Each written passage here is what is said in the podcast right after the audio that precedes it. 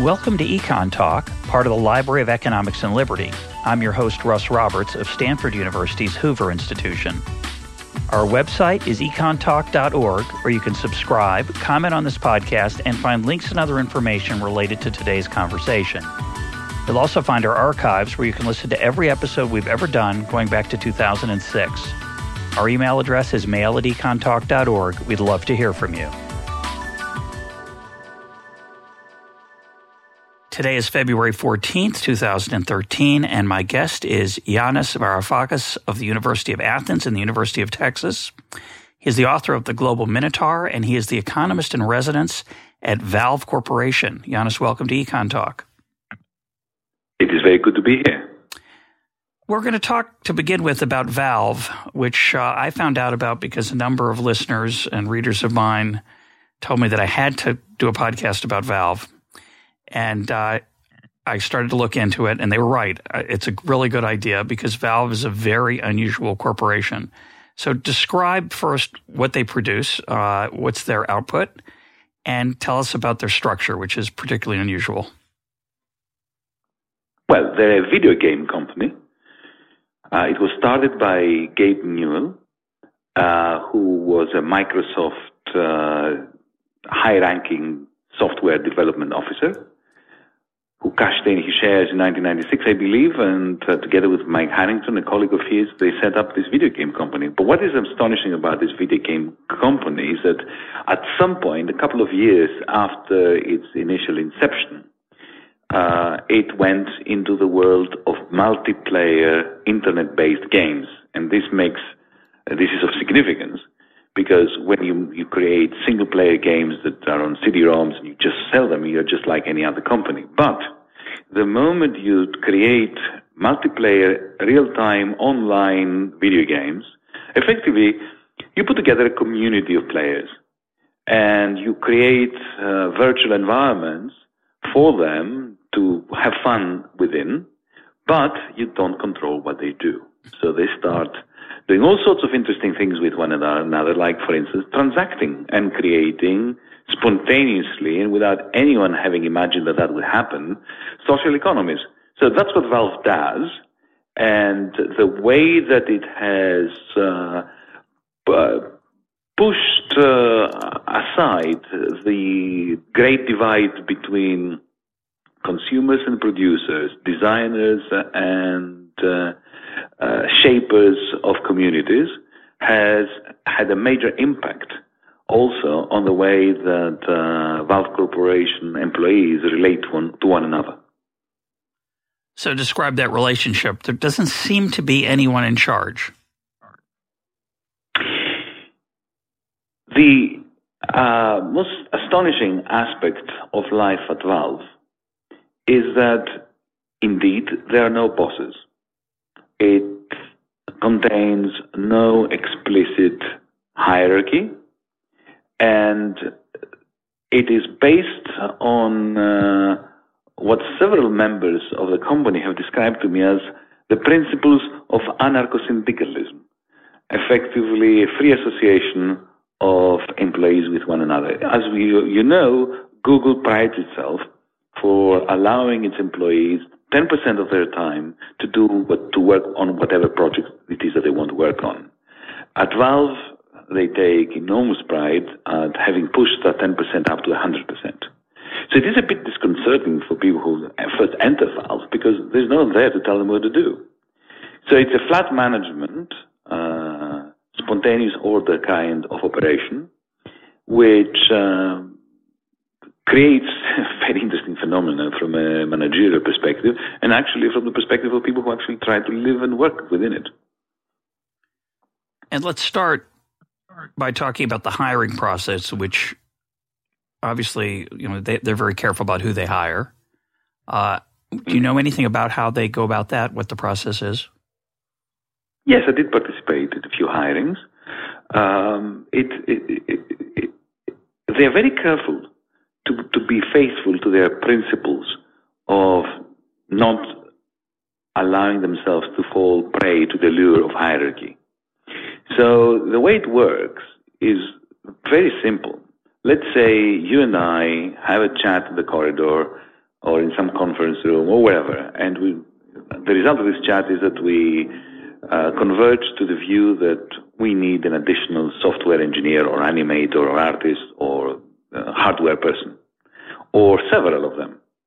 What we can do is we can send an email to the rest of the of our colleagues involved, um, inviting them to join us in forming a search committee that actually looks for these people without seeking anyone's permission uh, in, in the hierarchy, simply because there is no hierarchy. And then we form spontaneously the search committee and uh, we interview people first by Skype, then we bring them, if they pass that test, to the company for a more you know, sort of face-to-face personalized interview. And anyone who wants to participate uh, does participate. And then at, during that day, because it usually it's a day-long event, uh, emails are fired all over the place, uh, you know, with views whether this person should be hired or not, until some consensus is reached where there is effectively no one vetoing the hire of that particular person. And so there's no human resources department uh, as there would be, say, in a traditional corporation. But what do they pay that person? Who decides that? This is a haphazard process. Um, the payment mechanism is to a very large extent bonus based. So the, the, the contracts usually have a minimum pay uh, segment in it, which is more or less established by tradition. And then the, the, the, the, the interest and the interesting part in this contract is how much is left to the peer review process, which is very complicated. It involves various layers of uh, mutual assessment. And, you know, in companies like Microsoft or elsewhere, usually the, the bonus is, is something between 8 and 15, 20% of the basic salary. In Valve, I've, I've been told, uh, the, there's no upper limit to bonuses, and bonuses can end up being five, six, ten times the level of the basic wage. So, who designed that peer review, that complicated peer review process? What, did that emerge also from interactions among the employees, or was that uh, is there somebody who, like Gabe Newell, who started the company, did he decide what that peer review process would look like? I thought you would be surprised to hear that it's a combination of the two. The anarcho-syndicalist structure of the corporation owes a great deal to Gabe Newell because Gabe had this view from the beginning. He wanted a community of partners. He didn't want to be the boss of anyone or to be bossed around by anyone. And but but at the same time, he couldn't imagine the current uh, social conventions that, that govern, um, you know, the relations of production with, with, within Valve. Uh, he could not have uh, seen that far ahead. They evolved organically within the within the, the corporation. And can you get fired? Oh yes. And how would that how would that absolutely. happen? Uh, firing people is hard. I mean, in in an anarcho-syndicalist uh, environment, but uh, it does happen. I've seen it happen, and it's never pretty. But it involves uh, various uh, communications at first when somebody is underperforming or somebody doesn't seem to be fit to, to, to fit in with, with with the rest of the company. In many occasions, people simply don't fit in, not because they're not productive or good people, but because they, they just can't function very well in a bossless environment. And then there are a series of discussions between co-workers and the person whose firing is being canvassed or discussed. And at some point, if there is there seems there is no way that uh, a consensus can emerge that this person has to stay, can stay. Um, some attractive uh, uh offer is uh, made to that particular person, and usually there is an amicable parting of ways. But in this company, uh, you can work on whatever you want to work on. So if you're not getting along with, say, the three people or the eight people or whatever it is on your team, you can just, I assume you can leave at any time. You can join any team you want. I assume you can leave at any time. So one way to get fired, I suppose, is to leave a lot of teams and not be able to find one. Uh, can you hide? Does does would would someone notice if you weren't involved? Since you don't have a boss, would someone notice that you weren't on any teams? Yes, yes. Uh, it may take longer than in a normal hierarchical corporation to work out that uh, somebody has fallen out of the system. But look, the, it is important to understand that um, such uh, spontaneous order-based uh, enterprises rely to a large extent on individuals who actually believe in the social norms that govern their existence. So, uh, by the very nature of the beast, you don't have people in there who try to hide and who try to, re- to, to, to somehow uh, create a smoke screen around the fact that they are not very good at what they do. Uh, most of the people who are there, if not all of them, have been handpicked to be excellent at what they do. They're usually at the top of their game elsewhere before they join the corporation. And uh, the mobility within the corporation is a great asset, and everybody recognizes it. Everybody's desk is on wheels. Uh, there are only two uh, plugs that need to be unplugged in order to shift from one team to another. Uh, there have been, I'm sure, I haven't been, I wasn't with the company long enough to notice, but there must have been situations where uh, somebody didn't fit in and eventually was edged out of the company.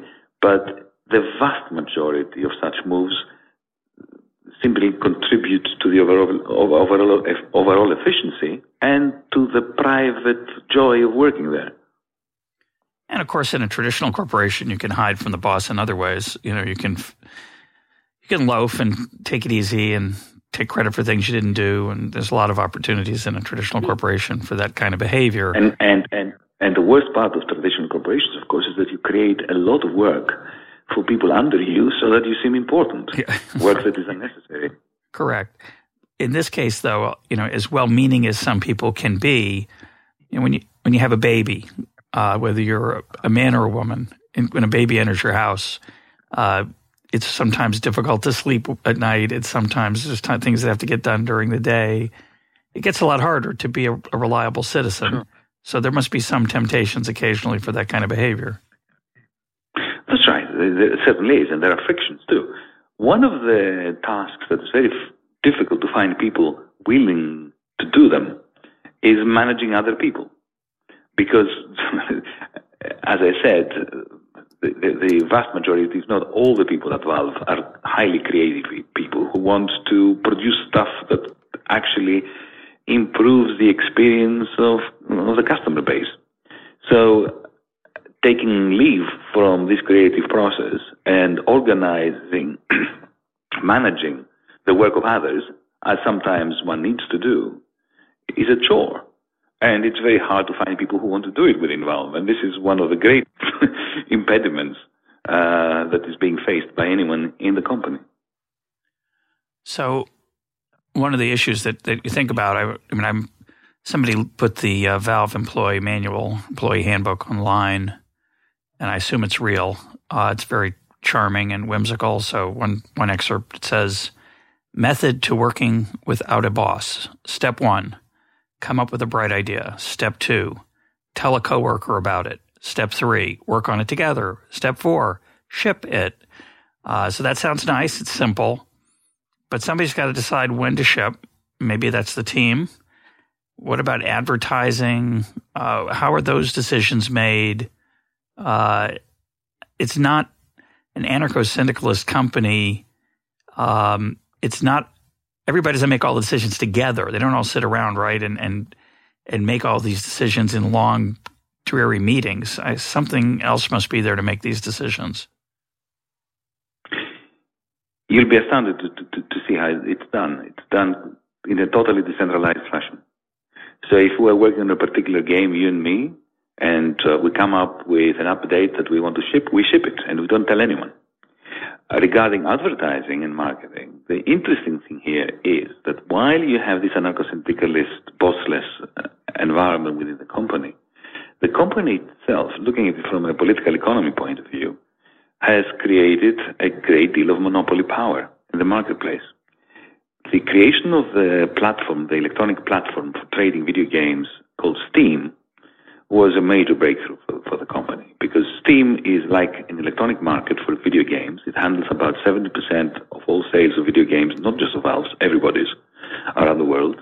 There are about 55 million people that have active online accounts on Steam. So I'm saying this in order to answer your question about advertising and marketing. Valve doesn't need it. It actually doesn't do it. It doesn't indulge at all in any of those activities. It has created an international global marketplace. It has an amazingly good name amongst customers, primarily because it serves them very well and it does not try to exploit them. It is not using to its full, nowhere near its full, its capacity to monetize activities uh, that happen in these video games as well as on Steam. So customers have a very healthy respect for Valve, and this is the best marketing tool that uh, Valve could possibly have. Uh, so you, you have a very interesting combination of a kind of an anarchic structure within the company. Um, a, a, a, distribution of income which is almost socialist within the company, and a Schumpeterian kind of uh, market vertical um, uh, market structure that is founded on pure monopoly principles, really. you say it's socialist, the uh, within the company, aren't some people making much larger bonuses than others? Yes, but th- those bonuses are not determined on the basis of ownership of shares.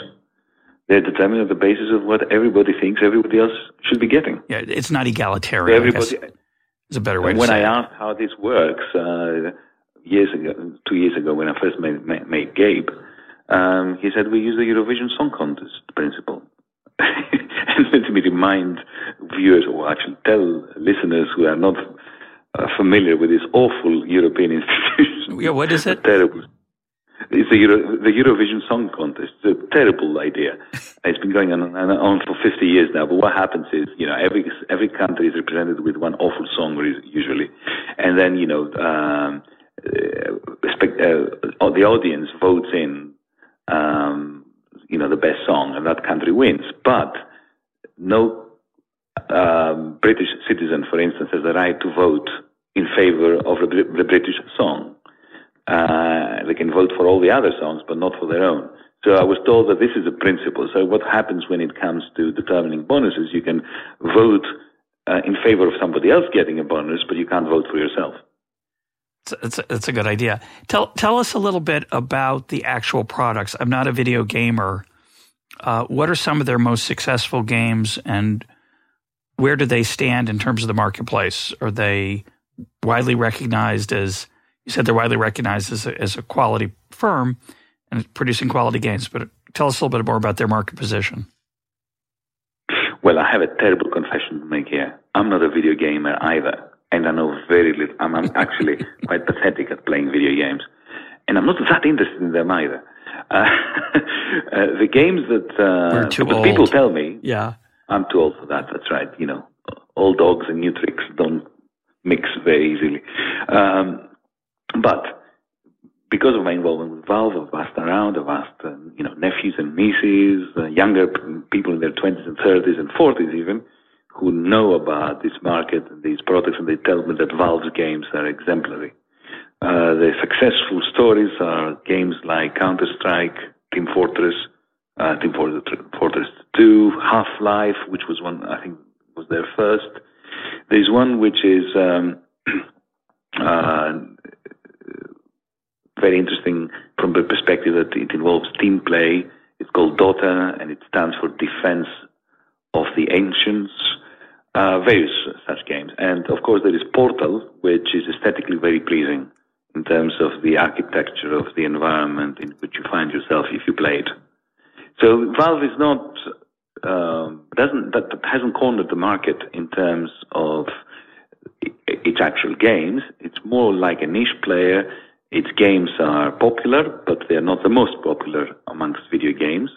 But those who actually are in the know, they think that they are just, you know, they're just like the BMWs or the Maseratis of the video game world. But the greatest success from an entrepreneurial point of view is Steam, because Steam is, as I said, the global trading place where you buy all sorts of games, not just Valve's games, but everybody else's. And and they did. I want to understand this. Did they create Steam? Yes. Okay. Um, now, is Valve growing in terms of employees?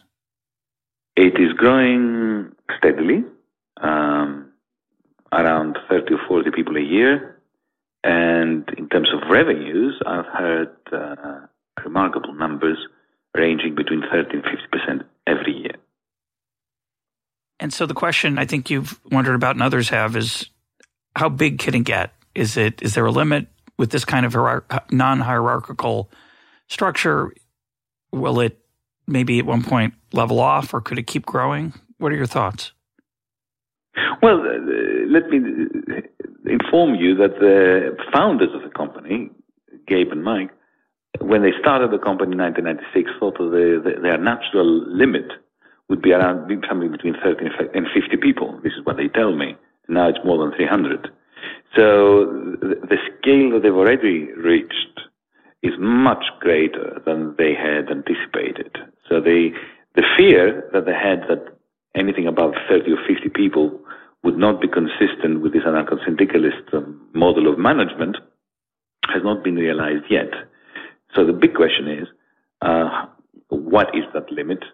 And there is a secondary question, uh, but it's not of secondary import- importance, and that is, how would a company like that handle contraction? Because at the moment we have uh, a very significant growth rate. Well, corporations uh, prove their effectiveness and their resilience at times of recession. And uh, even though Valve has experienced a major recession around it, its own market has been going from strength to strength. Now, how did you get involved? And how much time do you spend on this? I, I love your title. You're called Economist in Residence. Most companies don't have an economist in residence, they have a chief economist or an economist, period. Um, how did you get involved, and what's your interaction with them uh, over the course of a year? And is it fun? Well, in November 2011, I was about to, to visit the United States. I was living in Greece at the, to- at the, at the time uh, on a book tour, and I received an email from Gabe, which I nearly deleted because you know I thought it was spam. And what do I know about video games, and why would a video game chief executive want to talk to me? So I thought it was, you know. But uh, it struck me that he was interested in my work on uh, the eurozone and my criticisms of the way that the euro crisis was being handled by the powers that be in Europe. And he made he drew this uh, what I thought was a fascinating parallel between the problems they were having at Steam uh, when different communities of video gamers met one another on that electronic platform and started trading with one another, and the, his fear that uh, something like the eurozone would emerge on, on Steam. So, I, you know, that was enough to get my attention. And that's, that's incredibly cool. that's right. So he, he invited me to go to Seattle and, and chat with them. And when I went, I thought, right, okay, I'm going to, to go there for two days to have a brief conversation with them, consult with them, and then that's it. But then they offered me uh, the position of an economist. You know, actually, they, they offered me an, an, incredible opportunity to look into into their data set because the amazing thing about these social economies that emerge uh, on Steam is that they are very large barter economies where you have perfect information of everything that ever happened in that economy. So they, you know, they, they were interested in me. I was interested in them, and also they allowed me to retain my academic frame of mind in the sense that I felt no pressure to produce opinions that were um, more suited to the company's interests because I am an academic and I want to retain my academic freedom. And also, um, even though I agreed to be an economist in residence, in the sense of you know being stationed there, very soon Gabe and I came to the to, to the understanding that um, I need to be at the university. So that's why I'm now stationed at Austin and I'm teaching at the University of Texas. So I'm no longer in residence, but I keep working with Gabe Newell and consulting with them and having a great deal of fun doing that.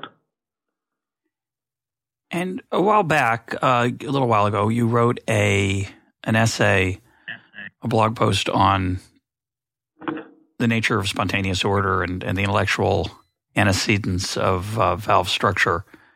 Talk about about that. Talk about what uh, valve has to do with Hume and Smith and Hayek, and then I think we'll get to Coase. And those are all names we've talked about here. Okay, I hope we have about 20 hours to talk about it properly. We have plenty of time. I know we don't. okay, look, the, the basic idea that uh, Adam Smith got from David Hume was that you don't really need a central authority to tell the members of a community or a society or a village or whatever what to do. Uh, the prisoner's dilemma problems that Thomas Hobbes was very concerned about in Leviathan will somehow resolve themselves uh, in an evolutionary manner as people learn to follow conventions that uh, in the end select themselves on the basis of some kind of social selection process. Smith developed that basic idea of David Hume's into the invisible hand. The idea being that uh, needs can be provided for better when no central authority is trying to provide for them. And uh, by allowing, you know, the free flow of private initiative uh, uh, to, to, to, remain unrestrained by central authority, uh, private vices are going to be combined as if by an invisible hand in order to produce public virtues. Now, that was the beginning, if you want, of uh, political economics with Adam Smith. Of course, after that, we had uh, major debates occasioned by uh, econo- uh, by theoretical objections to this view, also by economic events. So, periods of recession, periods of crisis, where free markets uh, failed in different circumstances, both in Europe and the United States, gave rise to different treatises. Like, for instance, you know, David Ricardo objected to some of the aspects of Smith's optimism. Um, later, another liberal, John Maynard Keynes, following the, uh, 1929 and the stubbornness of the Great Depression. So I, we economists have we, we, can we can go on and on and on about those things. But the interesting aspect of that emerge spontaneously on steam is that they come as close as one can get to this idea that Smith had of uh, creating public virtues out of private vices, which later was uh, elevated onto a different level by Friedrich von Hayek, uh, Ludwig von Mises, and the Austrian tradition. Now, I am not, uh, unlike you, a Hayekian or a neo-Austrian, even though I have a great deal of uh, respect for their views when it comes to the real economy. But it seems to me that these uh, digital economies, it is as if they, they were created to, uh, for the purposes of giving us a real life example of Hayek and von Mises and Adam Smith at work. Because they lack the two problematic markets that the real economy has. They lack the markets that throw a spanner in the works of spontaneous order uh, and of free competition. And these markets are the market for capital and the market for labor. In these digital economies, you have pure exchange economies. And you can see how well they work, even though they have a tendency to create bubbles in a way that Hayek would know and understand very well, which then get deflated, and that rejuvenates these digital economies. Uh, but they lack a labor market. It's not that they, that they lack labor or production. Indeed, I was fascinated to find out that there is a lot of labor involved in these markets and a lot of production. Let me give you a figure which is actually quite astonishing. There are hundreds of thousands of people around the world today, as we speak, in the United States, in China, in the Ukraine, in Russia, who make a very good living out of being producers on steam. And by producers, what I mean, they're designers, they design um, electronic uh, um, assets, like for instance a hat or a particular sort of ear muff that you can wear, you can put on your avatar. Uh, so they design these, they put them on Steam, like you can you can, you can be an apps uh, an, an, an app producer or designer and put it on iTunes and share the revenue with Apple. Similarly, there are designers who do that. They produce assets for Valve and share the revenue with Valve. So there's a lot of production and there's a lot of labor, but there is no labor market. Labor markets are very specific. Everybody is uh, self-employed. Everybody is self-employed. Effectively, yeah, you work, you produce something, and you sell that something. You are not hiring or renting your labor out to a a capitalist, to somebody who is, you know, who owns property and therefore commands your labor in order to uh, utilize it so as to produce some other out commodity which is alienated from you and then it's sold on. And it seems to me that, you know, if you're a Hayekian, the economy of Steam should be a place that uh, holds a great deal of interest to you and a place that you really want to study as, as well as you can. Yeah, we, we did an interview a long time ago with Edward Castronova, who is an economist interested in in the virtual world of these massively uh, online multiplayer games. And I, mm-hmm. I he was very um, this was a while ago, but he was very optimistic about their impact and what we would learn from them. I don't, I don't think that promise has been realized completely, but I do think, um, as you point out, there's hundreds of thousands of people right now working in those markets in ways that most economists are. There's a, there's a revolution going on in some dimension that most economists aren't thinking about. But let's stick with Valve. Indeed, there is. But let's stick with Valve in, in its employee structure, which is a different part of this. I like to say emergent order. I know spontaneous order is a is the, is the standard term, but it, Steam, which is a place where these online players interact and buy and sell and play. That's one market or emergent order. Another is is Valve itself, which mm-hmm. because of the lack of hierarchy is a um, sort of I, would call it the uncorporation. It's the you know, Coase and others have pointed out that uh, how ironic it is that in capitalism, uh, the corporations don't act like capitalists. Typically, they don't use prices to allocate goods and, and people. They use command and control. They use top down. But Valve is a corporation that's trying to use as little top down as possible, which is extraordinary. And um, as you point out, you can have emergent order without prices. There's a lot of interesting emergent orders that have prices in them. There are a lot of them. Standard markets for things that people buy and sell are examples of that. But Hume and I think Smith, you suggest not in your essay, but we'll come to that probably. Certainly Hume and, and Smith, and I think Hayek also understood that there were emergent orders that functioned without prices. So, talk about Valve as an emergent order without prices, its employee relationships. How does that work? What's doing the order? What's doing the ordering when there aren't prices? Well, it's social norms. It's it's it's a Humean world. I did mention it before that uh, disciplinary devices in the Valve are far less important. Formal disciplinary devices or processes are far less important than self self-regulation on the basis of social conventions that emerge in precisely the way, the way that Hume was describing artificial virtues in uh, his treatise on human nature. Um, so in in a in a in a social economy like that within Valve, uh, you have a number of rewards that are not related to money. The way in which these people interact. Remember, as I said before, these people are at the top of their individual game. They're the top engineers, the top software developers, the, the top animators, you know, people who worked on the, you know, uh, Lord of the Rings movies, and the, the, the, the sheer satisfaction of having shipped something that then gets rave reviews by the customer base on Steam is not to be scoffed at. It is a major reward system. And uh, given also that you have abundance of money in a company like Valve, you know, when you have 1.5, more than 1 billion uh, dollars revenue and you have 300 and something people to share it, then you, you are not operating exactly under conditions of scarcity.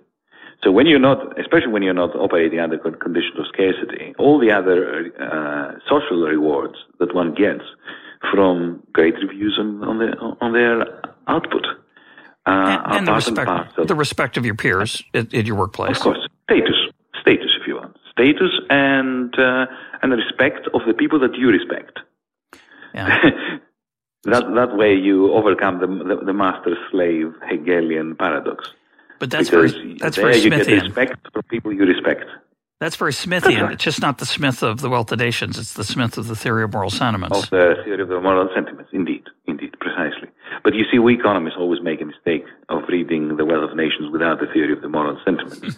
and Smith never expected us to do that. He thought that we would build a, uh, upon the theory of the moral sentiments, the invisible hand. But economists don't do that to their great detriment. Yeah, agreed. But I just want to add that footnote because the Smith wasn't so interested in creating public virtues out of private vices. He was aware of it, but he was also interested in creating private virtues and hoping that would lead to even more public virtue, I think. Yes, that's, that's, that's, that's quite right. That's quite right. Now, the other thing which I think will interest you about Valve, and it's a, is the, the, way in which the internal ethos is uh, spreading to the Steam community, to the com- community of customers. What I believe is exceptionally important is the very, the, the very fast uh, removal of the barrier, of the hard barrier, separating the customers from the producers, the customers of Valve from the people who work at, at Valve. And you, you, that, that, that uh, diminution, that removal of this borderline takes many different shapes and, and, forms. Let me give you just one example. I've already mentioned the example where customers are actually turning into designers. And now people at Valve realize that there is no way they can compete with their customer base in terms of productivity of electronic assets. That, that I think is quite significant. Say that again. They uh, can't compete with what? with their with their customer base in terms of pr- producing electronic assets for their games. Uh-huh, right. So in house, they try to develop you know new shields and new guns and new new, new stuff that uh, you would want to put on your avatar if you're a player, right? But the in-house production of these assets uh, fades into insignificance compared to what the community can now produce. So the, the strict separation of producer and consumer has gone effectively. And Valve is now uh, in, in, the process of blending production and consumption uh, across this divide. Let me give you another example that Gabe Newell told me once, and um, he keeps repeating it because fascinated by this. There are thousands of employees of other companies, and some, some of them are competing companies, uh, competing vis-a-vis Valve, who make more money producing these assets for the Valve ecosystem than the, than the salary that they draw from the, the company that employs them, because they do it in their spare time. So all sorts of dividing lines are receding. So the other effect that I think would happen is it would put some pressure on other companies if they want to keep their designers to either become like Valve or do something different. I'm going to read another excerpt here from the the employee uh, handbook. Uh, it's subtitled "The Office." it says, "Sometimes things around the office can seem a little too good to be true." If you find yourself walking down the hall one morning with a bowl of fresh fruit and Stumptown roasted espresso, dropping off your laundry to be washed, and heading into one of the massage rooms, don't freak out. All these things are here for you to actually use. And don't worry that somebody's going to judge you for taking advantage of it. Relax. And if you stop on the way back from your massage to play darts or work out in the Valve gym or whatever, it's not a sign that this place is going to come crumbling down like some 1999 era dot com startup. If we ever institute caviar catered lunches, though, then maybe something's wrong. Definitely panic if there's caviar.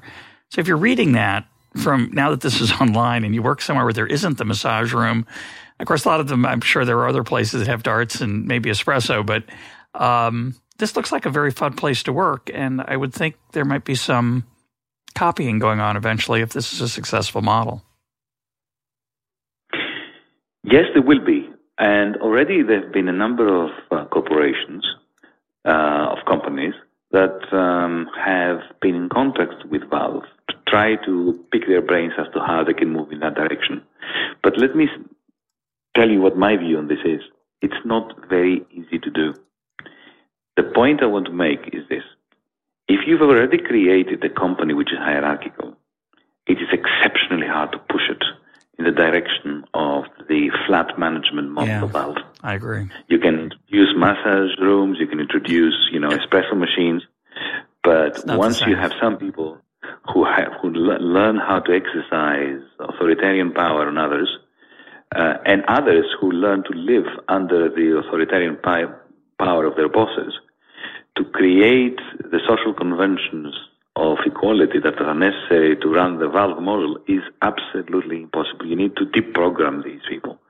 And uh, once power infects their mind, it's very difficult to find a disinfectant. Yeah, I think that's true. It's very difficult to create corporate culture generally, and it's certainly hard to change it. And it usually requires somebody like a founder, like a Gabe Newell, who can um, who creates it to start with, and imposing it from the outside is almost impossible. I mean, I think you're right.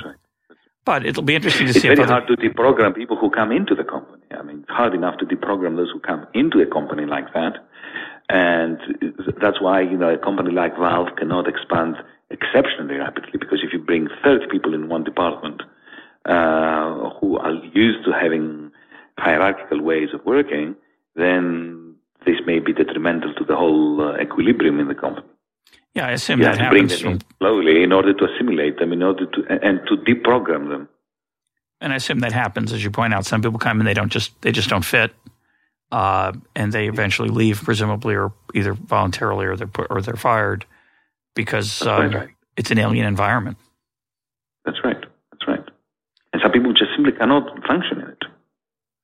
Uh, it, it's a little bit like an economics department, but um, academic life has a certain um, bossless nature to it. It's once you once you get tenure, so it it does have a little bit of the uh, some of that, and uh, of course, economists have their own culture and their own norms of, of what's considered community behavior. I suspect that the Valve employees do a little bit better, and but maybe not. I don't know.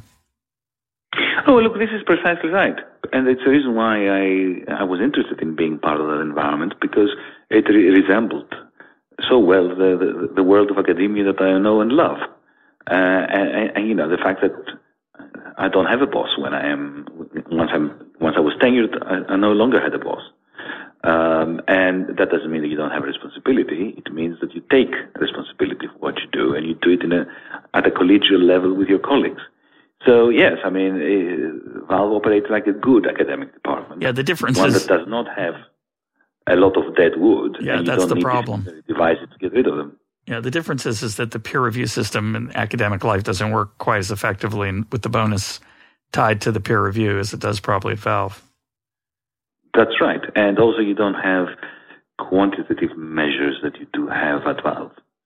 Uh, because let's face it, you do something, you ship it, you see immediately the quantity is going up and down, both in terms of revenues and also in terms of, uh, of the satisfaction of your customers. Whereas in academia, um, it is impossible to have such measures. And we shouldn't have that measures, such measures either, because you know, our, our purpose as academics is not to please our audience. Sometimes our purpose is to upset them. Right. Uh, you could have an article that isn't downloaded very often, but is still incredibly influential. But there's a relationship. It's there. There could be some quantitative aspects to evaluating academic life, but I, I agree with you. I wouldn't push it too far. There are, but I don't. I just don't like them. I think they're detrimental to good academic life. You know, when in academia we try to replace judgment with calculation, we mess things up. Well, yeah, I think calculation's over overrated generally, but uh, It puts me in a minority in the profession. the profession is going in the other direction, don't you think? Of course, catastrophically so. Yeah. And it, there is a fundamental difference between the social sciences and the real sciences. In the real sciences, um, if you tell me that person X has published, you know, 30 articles in Nature or Science, I am prepared to take it for granted that they are very good physicists. But in our neck of the woods, because uh, you know we're effectively a priesthood with equations, um, that's not necessarily, necessarily the case. Yeah, I agree with you, but we're in the minority. Why, why do you think that uh, that has happened? Oh, it goes back a long way.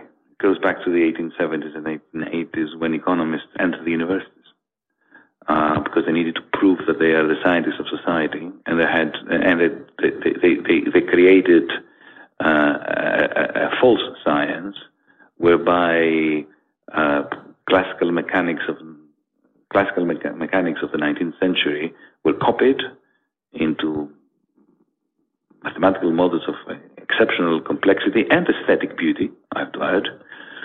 Uh, and the only way of closing them and actually, you know, solving the mathematics that you've created is by making assumptions which ensure that these models have nothing to do with the really existing capitalism. So the more successful you were at the, in creating these models that gave you discursive power and academic power in the corridors of the economics departments, the more irrelevant you were to explaining the real world. So it's a very peculiar failure.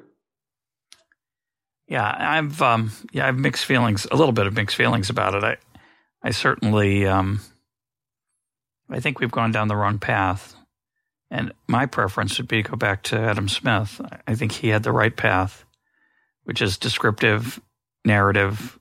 I think we're um, we're we're more like historians than uh, physicists, and we should admit it. Indeed, indeed. We should go back to the classical economics tradition.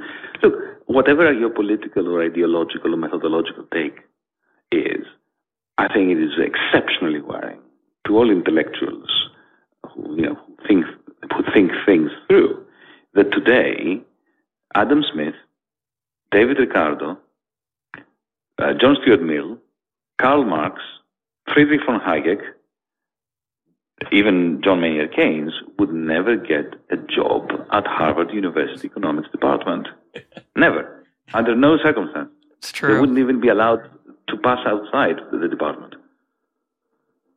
Yeah, that's true. Yeah, that's actually that's that's an interesting um, idea for a um, a movie. I like that idea. I, am gonna. I'm not gonna. I'm not gonna say anything else. I think there's. Well, I'm not gonna make this movie, so I will say it. The idea of of um, of any of those people standing outside the door and and trying to get in and saying, "But but I'm the I'm the guy who started it." They're gonna. You're right. They wouldn't pass. They couldn't pass the exams. That's right. It's like Jesus Christ not being allowed in church. Yeah, I don't know if you want to push it that far, but yeah, I, I get the I get the I get the analogy. Um, might be a little bit overreaching for economists there that, that to make that point, but um, we've got a few minutes left. Let's let's turn briefly to Europe, which uh, changed uh, your life just like I think the crisis has changed mine. Um, and we live in very interesting times. What is going on? Uh, where do you think we stand now with respect to the crisis in Europe, and particularly with Greece, which uh, where you come from? It's getting worse, uh, both for Greece and for Europe. And yet, our elites are celebrating the end of the crisis, which is uh, quite preposterous. Look, what, in brief, we created a, common currency that was utterly ill designed to sustain a major financial crisis like that of 2008. So when the, the crisis hit in 2008, this uh, currency area started disintegrating. And of course, disintegration begins at the weakest link. And Greece happened to be the weakest link. You and I would not be talking about Greece today if Greece in 1999, by some miracle of politics and rationality, had stayed out of the Eurozone. The only reason why it is such a disaster and it's so significant in the world economy and pipsqueak Greece dominates has been dominating for three years now the headlines internationally, which is, is a sign that something is definitely wrong with the international economy. Uh, the reason for that is because Greece was in the Eurozone. The tragedy, of course, is once you're in, you can't get out. You're trapped. And why? So on and so forth. Why are you trapped? Well, uh, well, people often ask me, you know, why can't Greece do an Argentina like Argentina cut the peg with the US dollar and when it's on weight valued and defaulted? And the, the answer is because Argentina had its own currency. It had a peg with a dollar, but it's very easy to cut a peg. You just do it. All it needs is political will to do it. But in Greece, we don't have our drachma, which is pegged with a Deutschmark. If we did, then we would just sever the peg. We have the Deutschmark, we call it the euro, but we don't have our own currency. So to actually get out means to create a currency from scratch. And it takes around eight months. At, you know, e- even at best, it takes eight months. So this is equivalent to announcing eight months in advance the devaluation of your currency. Now, in those eight months, every Tom, Dick, and Harriet is going to sell up uh, in, in anticipation of the devaluation and take everything out of the country. So you need to have the army mounting the, the, the borders and the airports and the ports, which means that Greece would have to get out of the European Union since you can't re-erect borders if you're in the European Union. So given that Greece's uh, survival depends on free trade within the European Union, so it would be a major catastrophe. It will be going back to the Stone Age. So what what is given that they that that's very uh, either they can't do it or it's very hard to do. What's what is likely to happen then? And so because what I read, and I don't read very carefully because I have too much to read already, but what I read is that's you know they're they're getting they're muddling through, and like you, my my first thought is that it's probably not true. Uh, they're they're whistling in the dark, but if you're right and they're the, the crisis is not getting better, it's getting worse what's the what's going to be the resolution? What do you think will be the resolution? Well, a, a, Great Depression in the periphery of Europe, which already is happening in places like Greece and Spain. You know, we're talking about unemployment that's going to reach thirty percent soon. It's, you know, it's it's unbelievable in this day and age that we should have such unemployment rates. And uh, you know, this is a, re- a self-reinforcing depression in places like Greece and Spain. So either the, the euro is going to break up, or you're going to have uh, a large part of Europe being turned into Kosovo-like protectorates. Let me remind you that Kosovo, over which the United States and NATO waged the war in 1999, um, has the euro as its currency, even though it's not really a country and it's not a member of the European Union or or the, the Eurozone. Um, it's got a mafia-ridden political system. It is more or less uh, ruled by decree from Brussels, and you know, and NATO troops keeping the peace, so to speak. And the only export of this uh, protectorate is its people who migrate in in droves. So that is, is a possibility. But I think that the Eurozone is not going to survive that because the political pressures in play, places like in proud nations like Italy and in Spain, it's going to be such that the whole thing is going to simply go belly up. But uh, the, the, the reason why we're having all this, just to, to come to the, to cut to the chase, is because in 2010, when a country like Greece, a state like the Greek state went uh, bankrupt, was that Europe refused to, to allow it to default within the Eurozone. It, this was just a, a, a, crime against humanity. Greece had a debt that was unsustainable, and so as to make sure that Deutsche Bank and Finanzbank and BNP wouldn't suffer more than they would have to, even though they were themselves insolvent and relied on the generosity of the German and the French taxpayers, uh, the, the, the, great, the largest loan in human history was piled upon the shoulders of the weak and bankrupt Greek state. Uh, and this was effectively a con job.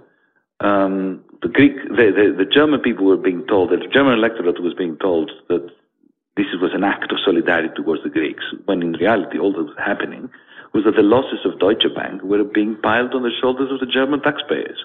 Yeah, and when the German thing here. taxpayers realized that, and when the German taxpayers realized that, they hated the Greeks, and then the Greeks hated the Germans, and we've lost the plot completely. And the only beneficiaries of that are the Nazis. Well, it's as you said. I think um, in a quote normal world, what would have happened is that Greek, Greece would have defaulted, although they might not have been able to have gotten such a large debt if they hadn't been part of the union. So it's kind of a right. weird, simultaneous, unstable system. Um, and what worries me is I'm I'm I'm worried about a, a much larger thing than most people seem. You know, people seem to be worried about interest rates, unemployment, and I'm worried about those things. I'm worried about civilization. Um, Indeed. these kind of things usually lead to war and revolution.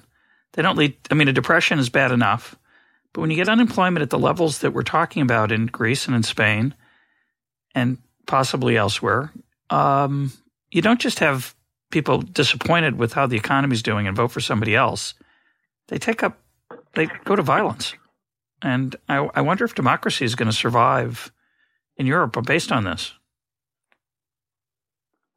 Well, it's not by accident that the last word I uttered just before you asked me this question was Nazis, because in my country, a country that, by the way, um, fought very hard against the Nazis in the 1940s, tooth and nail, and we had, in terms of, you know, uh, on a per capita basis, we had the largest uh, uh, death rate during the 1940s as a result of resisting the Nazis. In my country, that has this proud, anti-Nazi tradition, resistance to the Nazis, the Nazi Party, it's not a neo-Nazi party, it's a Nazi party, a fully fledged Nazi party is the third largest party in, in, the Greek parliament as we speak. This is precisely what you're talking about. Europe and its elites are liable for what is happening now in in, this, in Central Europe, in particular, Central Europe and Southern Europe, which is the revival of the 1930s in the most worrying of ways, and uh, pushing populations into a corner with racism and Nazism being the only beneficiaries. Is there um, anything attractive to be done? There is a lot that we can do. Europe is rich. It's full of intelligent young people, innovative people. We have excellent uh, educational institutions. We have an amazing culture. And actually, we don't have that much debt either compared to Japan or to the United States even. What we have is an idiotic uh, set of uh, rules and regulations and institutions for running our common currency area. We have a central bank without a state behind it, and we have states without a central bank behind them. We have uh, banks that are insolvent and states that are insolvent, and you and, and we insist that the insolvent states borrow in order to bail out the insolvent banks. And when this is failing, then we reduce aggregate demand further by increasing taxes until the whole thing spins out of control. There are three steps we could take, very, very simple steps, without the need of constitutions, federation, anything like that, uh, that will put an end to this uh, tailspin. It's just not in the interest of the political elites, individually and collectively, to go ahead with those. And they are? Very simply, separate the banking crisis from the sovereign debt crisis. Um, instead of having the Spanish state borrowing on behalf of the Spanish banks, the Greek state on behalf of the Greek banks, the bailout funds that we have now created to deal with the crisis should um, inject capital straight into banks on condition that the shareholders and the bondholders are expropriated new um, uh, governors are introduced, uh, and um, a large number of these banks is liquidated and cleansed. And then once this happens, like it happened in 1992 in Sweden, then the, these banks can be sold straight back to the private sector once they've been cleansed. That way, you decouple the banking crisis from the debt crisis which you then kill off completely by having the European Central Bank take on its books, not by monetizing, but by issuing bonds that will be the equivalent of US Treasury bonds, uh, a part of the debt which is consistent with the Maastricht Treaty. That is, a, the debt that every country had the right to have should be transferred centrally and managed centrally by the ECB. That's, I mean, it's quite straightforward to do if you want to do it. And that overcomes the moral hazard problem because you don't transfer all the debt, you transfer the legal debt, and you leave the remaining part of the debt to the sovereign state to deal with it. And the third thing you need is you need some kind of investment spree in, Europe. And we, you know, we have the European Investment Bank, which operates on, the, on simple, straightforward, free market uh, banking principles. It has as we speak, I know that because I've spoken to them. They have very interesting investment business plans, um, waiting to put them in place, like, for instance, uh, super fast trains in Eastern Europe and so on. And they're not allowed to carry on with them, to go through with them, to push through them, because of a silly rule that says that 50% of each and one of these investment projects has to come from the state, the, you know, the national government of the place where it's going to be, to, to take place. And of course, national governments are bankrupt, so it doesn't go ahead.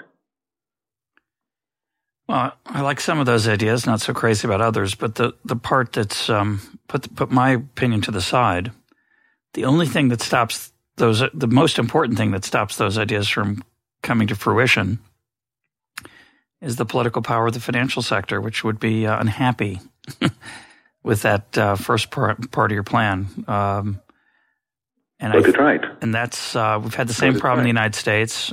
If I understand it correctly, both what you said and my understanding of U.S. law, we had a uh, a law called FDICIA, FDICIA, yeah. and that was supposed to, I think, do very similar things to what you just suggested to American banks that got in trouble, but instead it was not invoked in the crisis of 2008. Indeed. And instead, um, banks were made whole, and the people who made the mistakes were allowed to keep their jobs to a large extent. Exactly. Which is you're, you're Im- precisely right. Which is immoral. You're precisely right. Which is immoral and destructive. It happens to be two. It's one. Th- it's bad enough that it's immoral, but it's more than immoral. Yes. It's destructive. Indeed, and especially in Europe, where these. Imagine if you had exactly the same situation in America, and on top of that, you didn't have a federal government. And you had the state of New York trying to salvage Wall Street in that way, and the state of Nevada trying to salvage the banks of Nevada. What would happen is that everybody would simply sink, yeah. states and banks together. And this is what's happening in Europe. My guest today has been Yanis Varoufakis. Yanis, thanks for being part of EconTalk. Thank you. It was great fun.